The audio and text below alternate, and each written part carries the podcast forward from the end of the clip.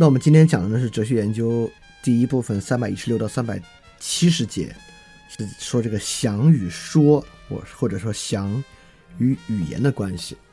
正是把想与语言的关系搭搭清楚啊，能够搞清楚为什么是一个语法的命题。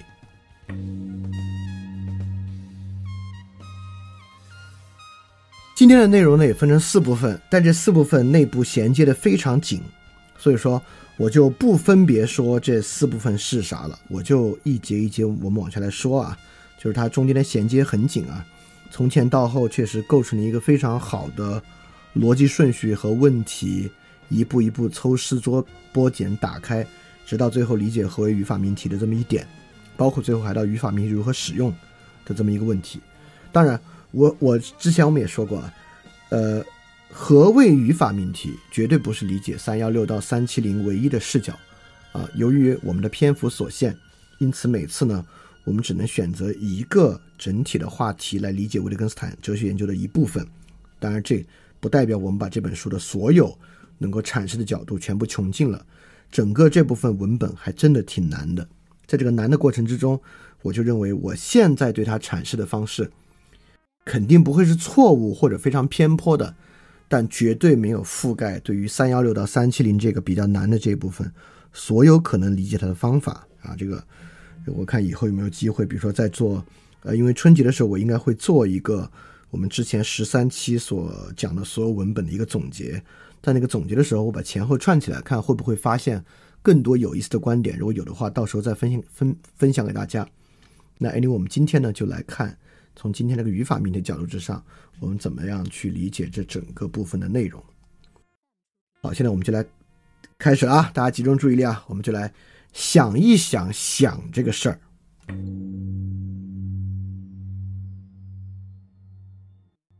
那首先，在三幺六节，维特根斯也在问：这个想存在一种当下的经验吗？他说啊，为了弄清楚“想”这个词的含义，就 thinking，我们在想的时候啊，就盯着我们自己，我们观察到啊，这个词的含义到底是什么呢？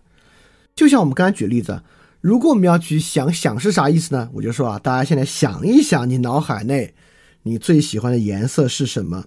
似乎要搞清楚“想”这个词的意思啊，我们就得想个什么事儿，来观察这个过程，看“想”的意思。这个“想”啊，就像一个动物一样，对吧？我们说什么是狗呢？我们就薅一条狗来看看这个狗，知道狗是啥意思。什么是想呢？我们就尝试想一个事儿，然后来看看这个过程，来看“想”是什么意思。很明显啊，当我们这么去想的时候呢。我们还是在用指物的想法在思考这个概念。我们认为这个概念的这个意义啊，来源于这个概念的承载物。就像狗的意义来源于实际的这个动物，那想的意义来源于实际上想的过程。你看，这就是维特根斯坦所讲的那种造句法。这么一造句，这个很有道理，对吧？但实际上没什么道理，没什么道理啊。就是说，一个狗狗。和所谓想的过程，虽然刚才我们用造句的方法把它造的极其对仗，但这两个事儿根本就不是一样的。维特根斯坦立马举个例子啊，这就像我不懂象棋，却认为通过仔细观察所有棋的最后一步，我能够明白什么叫将死 （checkmate） 一词的含义，不可能对吧？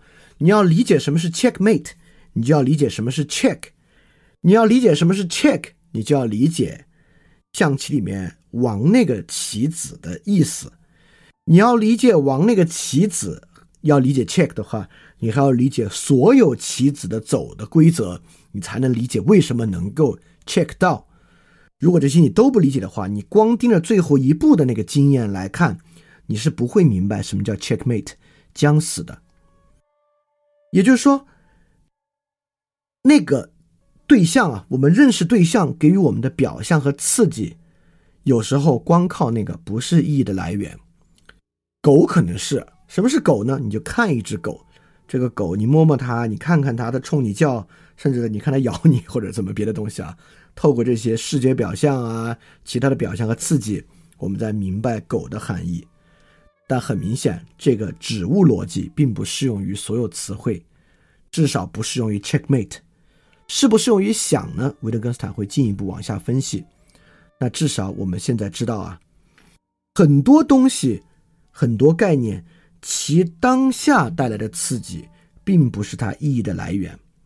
一个经验词汇的意义，很大程度上来源于这个经验前后的关联。啊，通过这个角度，我们也可以反思，我们发明了好多跟当下经验有关的词汇。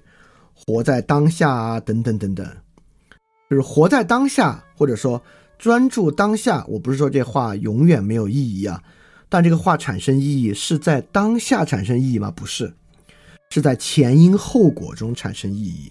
我举个例子啊，假设我是这个国家奥运射箭队的教练，然后这个射箭队呢有一个这个一号种子选手啊，昨天刚刚跟这个女朋友分手，然后今天呢要打比赛。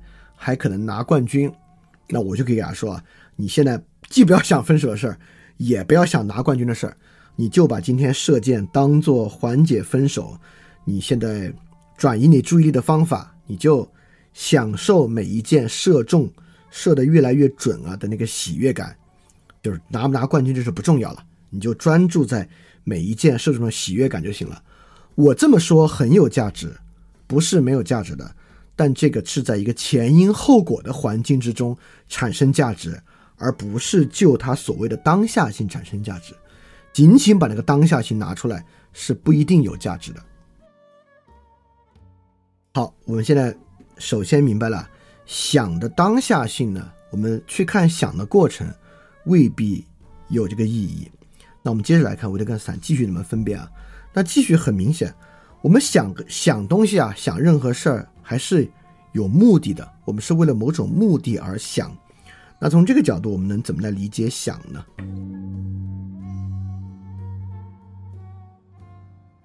你看，维斯坦维特根斯坦继续在三二零说两个事儿啊。一，我们设想确实有想，我们就假设有想吧。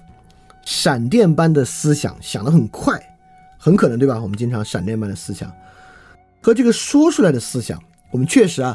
很多想的结果，我们也能说出来。比如说，我们我们你在脑子里想想啊，这个你最喜欢的颜色是啥？你能说出来黑色，但你也可以不说，你立马就想到了一个颜色，你可以不说，对吧？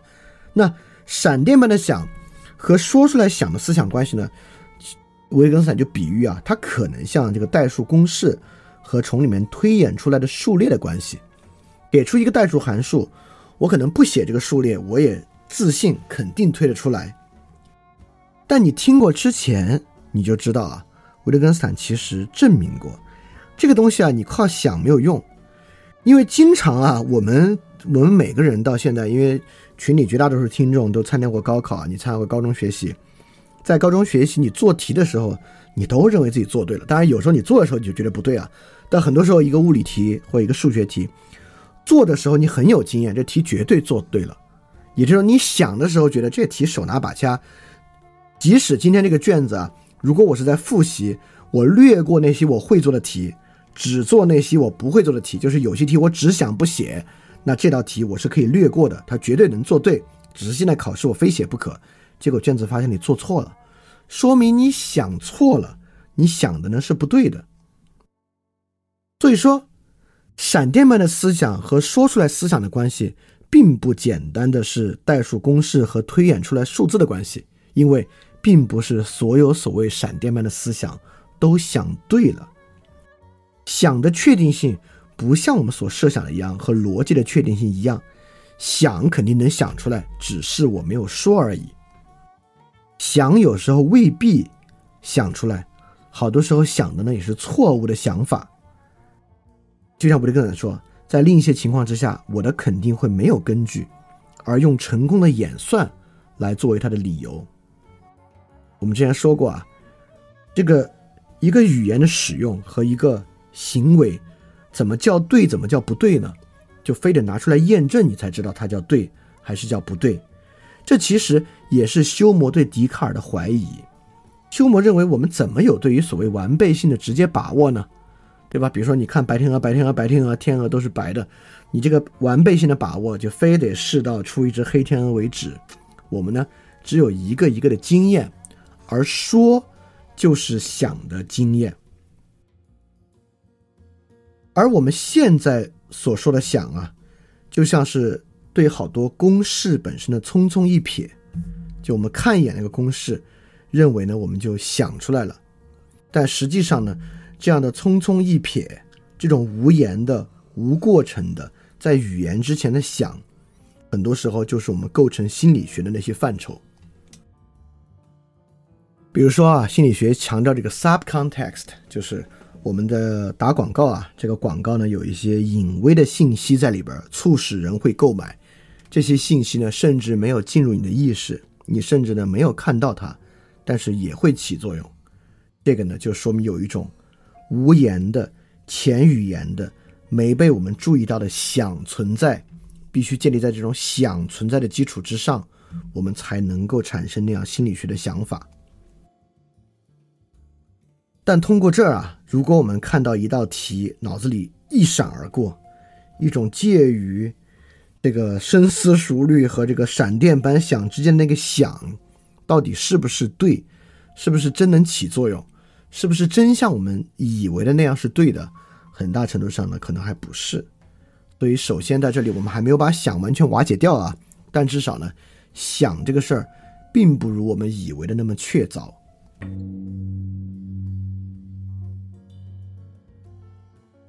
接下来三百二十一节，维特根斯坦讲到“恍然大悟”这个词。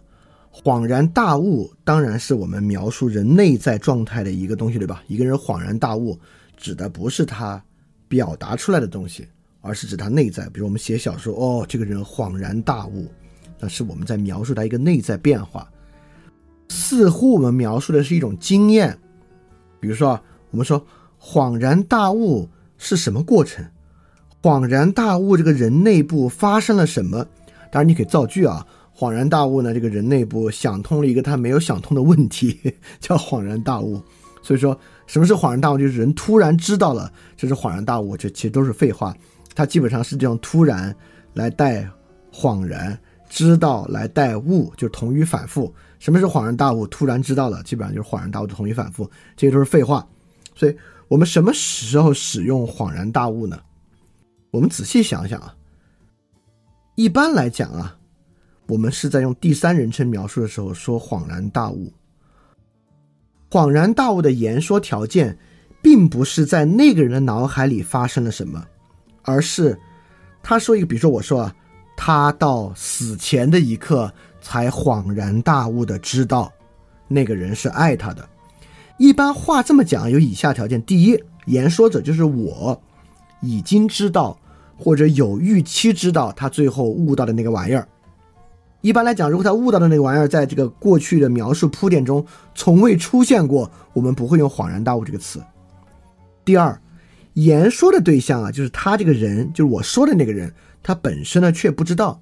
就是恍然大悟一般出现在一个我知道，但他却不知道的情况，而突然知道了我们本知道那个东西啊，我们就可以说他恍然大悟。有时候不是真的我们知道，而是有预期。比如说，一个数学家解一个题，当我们构造这个说法的时候呢，那肯定最后那个题是要解出来，对吧？我们说，哦，在他有一天早上醒来的那刻，他终于恍然大悟啊！当然，言下之意就是他知道这个题的解法。就是当我们说我们在语用中使用“恍然大悟”的时候，其实即使这个句子就句号句在这儿，不往下写，阅读者都应该知道他悟了。什么方向？至少他悟了什么命题，什么东西。所以“恍然大悟”这个词的使用条件，一点儿没有在说在那个人脑海里真的发生了什么。什么时候能用这个词儿，和真的悟的那个人自己脑子里发生啥不重要，重要的是我们讲别人恍然大悟的人已然知道他本来不知道的那个东西。当然，你可以拿这来说这说自己。哦，我到那一刻才恍然大悟。当然，你得事后回看才能这么说。比如说，在当场，你不能说“哦，我恍然大悟了”，这个 就很奇怪。恍然大悟不是一个在当场可以使用的词。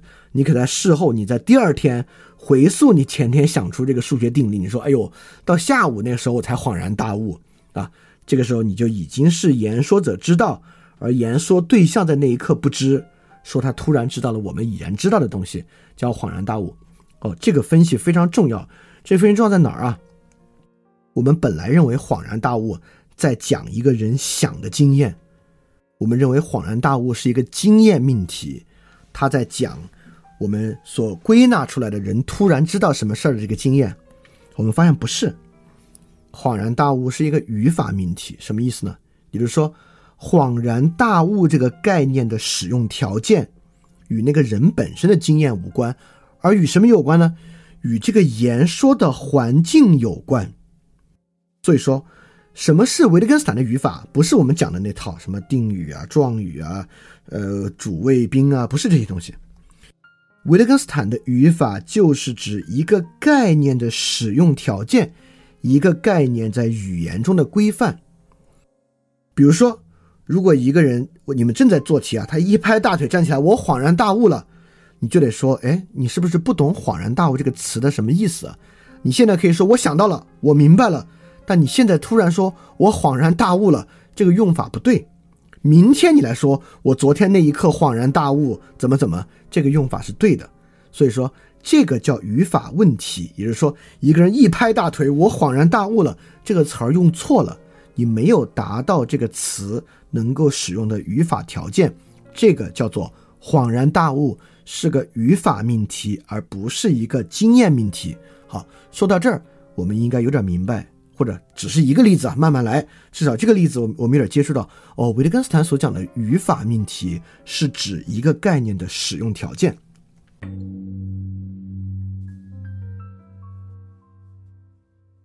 所以说，在接下来这个三二二到三二四的过程啊，语法就是语法，它对于经验呢不会给予保证。意思是说，一个人完全可以跟我们说：“哎呦，我昨儿下午做这个题啊，终于恍然大悟，是该这么做。”让他跟我们一说，我们说不对啊，你做的不对，不不应该这么做。如果是这个情况，我们不会说你恍然大悟这个词儿用错了，或者你那句话的描述是有问题的，或者我说你们那刻你在那刻没有恍然大悟，没关系啊，就是那句话是对的，可以那么讲，只是说这个题你还是想错了。所以说，维特根斯坦虽然说啊。有时候我们说想这个东西啊，我们觉得，哎呦，这玩意儿很模糊，这种描述回答不了表达式含义的问题，就是描述发生了什么。比如我们说恍然大悟那一刻，那个人脑子里发生了什么，你觉得很难讲，你就会说啊，恍然大悟是一种无法定义的特殊体验。我们有时候也会说啊，这个人想的脑子里到底发生了啥？我们说这东西没法说清，想是一种特殊的、很难定义的意识状态。很多时候，我们就会满足于一个概念或一个范畴被赋予一个模糊的定义啊。那维特根斯坦意思就是说，这种懒惰的方式不会给它赋予任何意义啊。这么说呢，它就是一个语法的错误。你并没有给予这个词的使用条件，但是你很有可能还会拿着它接下来构筑理论，这是错误的啊。所以说，上一部分我们讲啊。就是上一节我们讲恍然大悟是个语法命题，它不在于言说者脑子里发生了什么，而在于言说者所言说的整个环境让这个词是可用的。那这部分我们再说呢，第一，我们说一个想的词汇太模糊了，以至于很难定义，这种方法没有用，不可以这么做。第二，我们也说这种语法命题并不会对实际经验给予保证。一个人说他恍然大悟，里面一点没有包含这道题肯定会做对，这道题他可以恍然大悟，结果一一说出来一做还是错的，但这个错呢，并不影响他说那句话本身的效力，并不影响那样一个感觉的表述是没有问题的。这个呢，就让我们不禁在想啊，那这个经验到底怎么保证呢？一个经验命题是怎么构成的呢？经验到底是怎么被确保的？因此，我们觉得，如果我们能想出来经验是怎么被确保的，我们就只说经验命题就不行了吗？那就回到维特根斯坦逻辑哲学论里的想法了。我们就想出来经验是怎么来的，我们就以后只言说经验，凡是不可经验的都不说，就不可言说的我们就保持沉默就行了。好，我们能不能这么做？不能，就是因为经验这个事儿没有我们想的那么明确。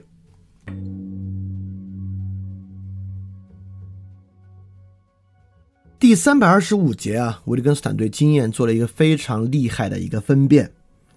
我我来构造一个例子啊，假设我啊现在不敢拿手摸火，有两个原因，有两有很多原因啊。比如说第一个原因，刚才我拿手不小心碰到这个火，我被烫了一下，我自然的不敢再摸。第二，刚才我没有被火烫到，但之前啊我被电熨斗烫过，哎呦烫过一次，特别烫。我看这个火的温度啊，我就觉得可能跟那个有点像。我就不敢，也有可能对吧？第三，我没被电熨斗烫过，我没我我没有被任何东西烫过，但是别人告诉过我这个火超危险，你要靠太近会被烫伤，烫伤这个疼啊，跟你被刀片拉开的疼有点像，反正就是表皮神经末梢疼痛很疼。我一听好，那我就不要碰那个火。这三个东西呢，第一个是现场经验，第二个呢是一种经验的演绎。第三种呢，你都没有被烫过，你没有经验。但是在这个情况之下，我们会说第一种最确凿，第三种没什么道理吗？不会，对吧？就是你不管是刚被烫过，还是你根本就没有烫伤过，但你你肯定知道什么叫疼啊。别人跟你说被火烫伤就会疼，它影不影响你对于烫的理解，或者影不影响你对于火烫伤的理解？其实没那么大影响啊。第三个和第一个是一样的。第三个和第一个，如果我单讲这个例子，你会觉得不一样。第一个刚被烫，第三个呢，你都没有被烫过。但由于第二个被电熨斗烫过，没有被火烫过，例子做中介，通过这么一个线，你会发现啊，它中间并没有明确的分隔。而第一个呢，我们可以说啊，这是一种 cause，就是你刚被火烫，因此火会烫到你是一个 cause，是一个原因。而第三个呢，是一个 reason，就是它是一个道理，是一个根据。修魔就会认为啊，这个 cause 当然比根据要直白、要明确，用力学的隐喻啊，这个力道要强得多。对这句维根斯坦问啊，我们从前的经验是我确信的原因，而不是根据吗？从前的经验可以是确信的原因吗？这话翻成中文呢就有点怪，我就把英文原文贴了。英文说，就说 Is the previous experience the cause of my certainty, not its reason？就是我过去的经验对于我现在的确信来讲啊，到底是它的 cause 还是它的 reason？但我就跟他言下之意就是说，我们总以为这两是有特大区别。至少修魔以为这两件事有非常大的区别，就是纯印象和包含 reason 的。一旦包含 reason，那是我们的推断就已经开始胡说八道了。就你刚被烫过，现在不想再被烫，这东西太直观、太印象了。所以这个 cause 是更具有确定性的。维特根斯坦就认为呢，从刚才例子我们就知道不是这么回事儿。所以维特根斯坦说啊。我们的信心有没有理由，取决于人们把什么当做有理由的，显示出他们怎么样思想、怎么样生活。好，我举两个实际例子。一个人对中医有信心，比如说别人老说中医都是骗人的，他说中医怎么是骗人的呢？我刚刚吃药被中医治好，我每次生病都找找找都找这个中医，我吃药都好。在修魔来讲，这纯经验，对吧？这种经验，你告诉我中医没用，怎么可能呢？啊，很多人捍卫中医都是用这个经验来捍卫。当然，你要 reason 的话，你可以给他一堆 reason，你可以说啊，你这是安慰剂效应，这样这样都是 reason 了，对吧？但有时候我们对西医的信念是靠 reason 的信念。我们说这个西医啊，经过了双盲测试，只要你懂双盲测试，你就会懂西医真的有用。那双盲测试对你来讲是 reason 而不是 cause。你可以这辈子没生过病，每次生病你都自己扛过去，没吃过药，但你通过看双盲测试，依然能够信任西医，觉得西医有效。因此，这就是我刚才说的，我们的信心有没有理由，到底靠 cause 还是靠 reason，并不像修魔所说，cause 就更强力，这取决于我们把什么当做有理由的，这取决于我们怎么思想，怎么生活。而维特根斯坦之前说过啊，这个语言的来源是什么呢？语言意义的来源是生活形式，所以说这步再往下一步呢，就是说一个人怎么样思想，怎么样生活，拥有什么的生活形式，他就会怎么样使用语言。比如说，他就会怎么样使用“有用”这个词。比如说，一个人没有接受过很系统的理论教育，那在他的生活中有用都是靠 course 的经验归纳来进行的，他自然呢容易相信中医跟他实际诊疗经验的有用。在他的语法使用中，有用就是指一套经验的归纳，当然还有别的条件啊。Anyway，我们现在说的简单点。那一个接受了很多理论教育，尤其接受了科学教育的人呢？就认为有没有用啊，得靠实验。就从培根以来那套方法，在他脑子里呢，有用跟那经验关系不大。有用呢是一个逻辑命题，要靠一套逻辑的方式来判断什么东西有没有用。这个呢来源于他的生活，因此在他的生活中，别人说我经验了一个东西，因此我觉得有用，在他听来这根本就是个错误，这根本就没有跟有用这个词儿没关系，这就用错了。所以说，这就是我们所说的，在逻辑命题和经验命题之前，首先是一个语法命题，首先是有用这个词的使用条件，在某些条件之下，在某些的生活形式之中，有用是一个经验命题，在有限的生活形式之中呢，有用是一个逻辑命题。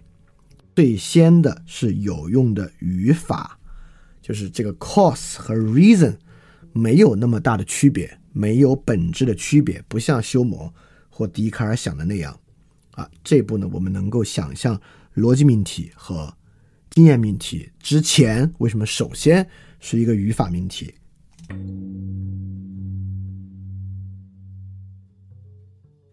所以啊，就像三百二十六节，这理所当然，那个不合情理，但理由之恋是有尽头的。有一个信中医的人说西医。你们那个都纯理论，你都没治过，你咋知道有用？西医说中医，你们那个都没有逻辑的验证，那不可信，就是你个孤立。因此，经验是亲身的，还是经验是实证的？就是每个人都会站在自己的立场之上，认为自己的一个经验是客观的，对方的经验呢是主观的。这个呢，就是两套关于什么情况之下，什么叫经验的语法标准。在这里，经验基本上就是起效果、有用啊，等等等等啊，这就总结刚才所说的，为什么我们以为是经验命题或者逻辑命题，而首先是一个语法命题的原因。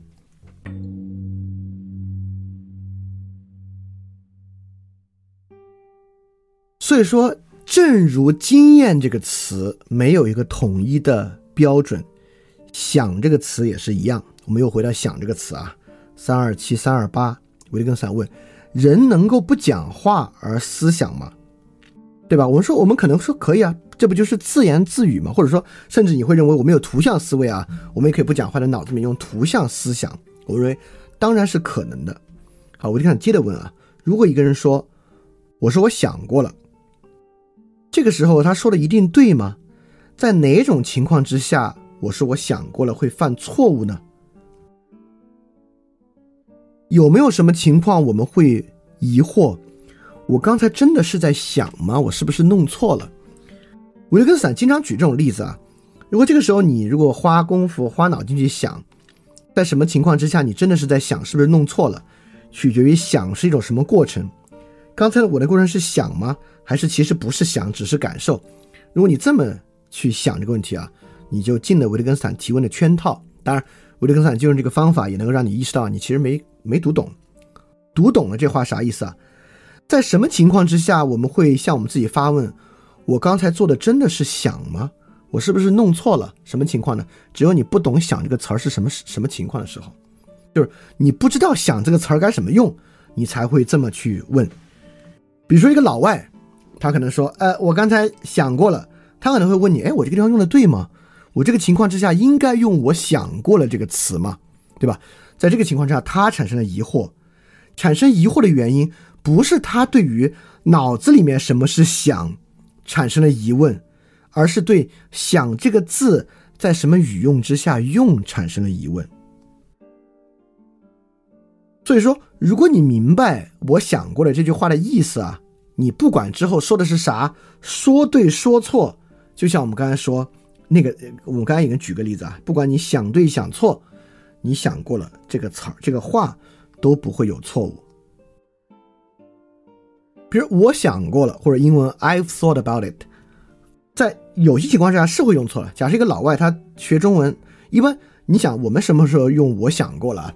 基本上很多时候这句话其实是在问别人你有没有做决定。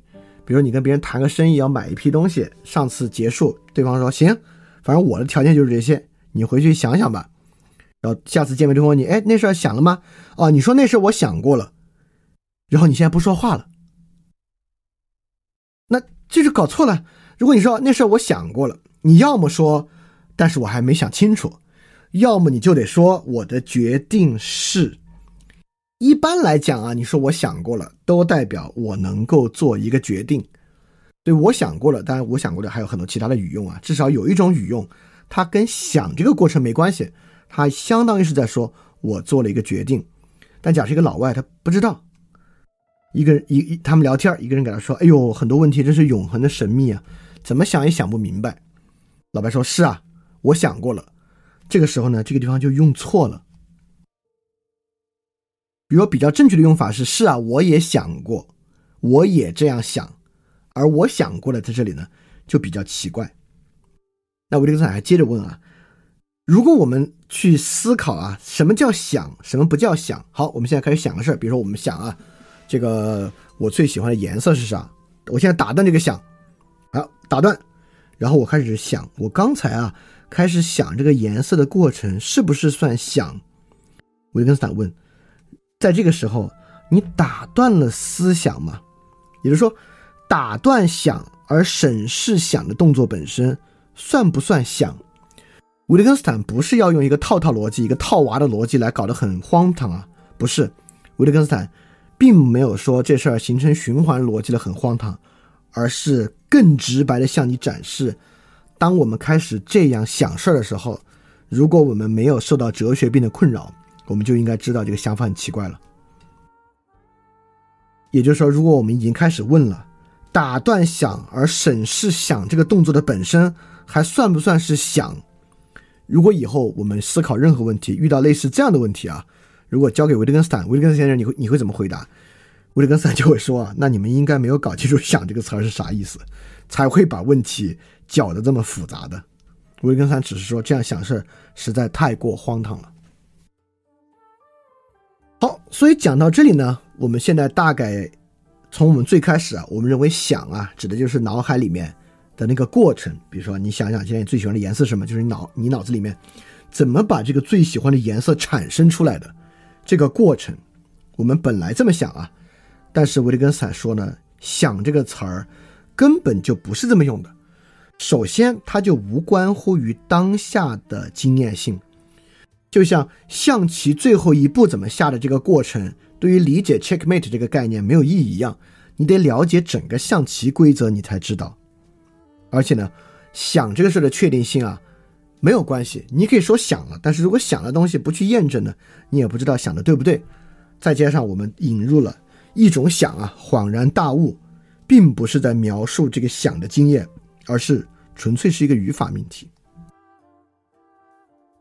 以及啊，这个想的经验到底是在想 cause 还是要想 reason，其实中间呢并没有那么明确的区别，因而呢，想这个词不可能有一个统一的标准。什么叫想？什么不叫想？当我们来去想，打断想而审视想的动作还是想吗？来为它定一个标准，什么叫想，哪步不叫想的时候呢？我们肯定已经搞错了这个事儿，很荒唐了。所以说到这里呢，我们还不知道什么叫想，但至少我们最开始认为想啊，就是脑子里想事儿那个内在过程，这个想法应该得到了松动，没有那么简单。它并不像植物一样，也就是我们最开始说那话啊。你怎么了解狗这个概念呢？就抓一只狗来看。你怎么了解想这个概念呢？就审视一下想事的过程，我们就知道这个想法不对。我们要了解什么是想，并不能像植物逻辑一样审视一个想事的过程，这个不能让我们知道什么是想。好，进入第二部分，我们来看想与语言的关系。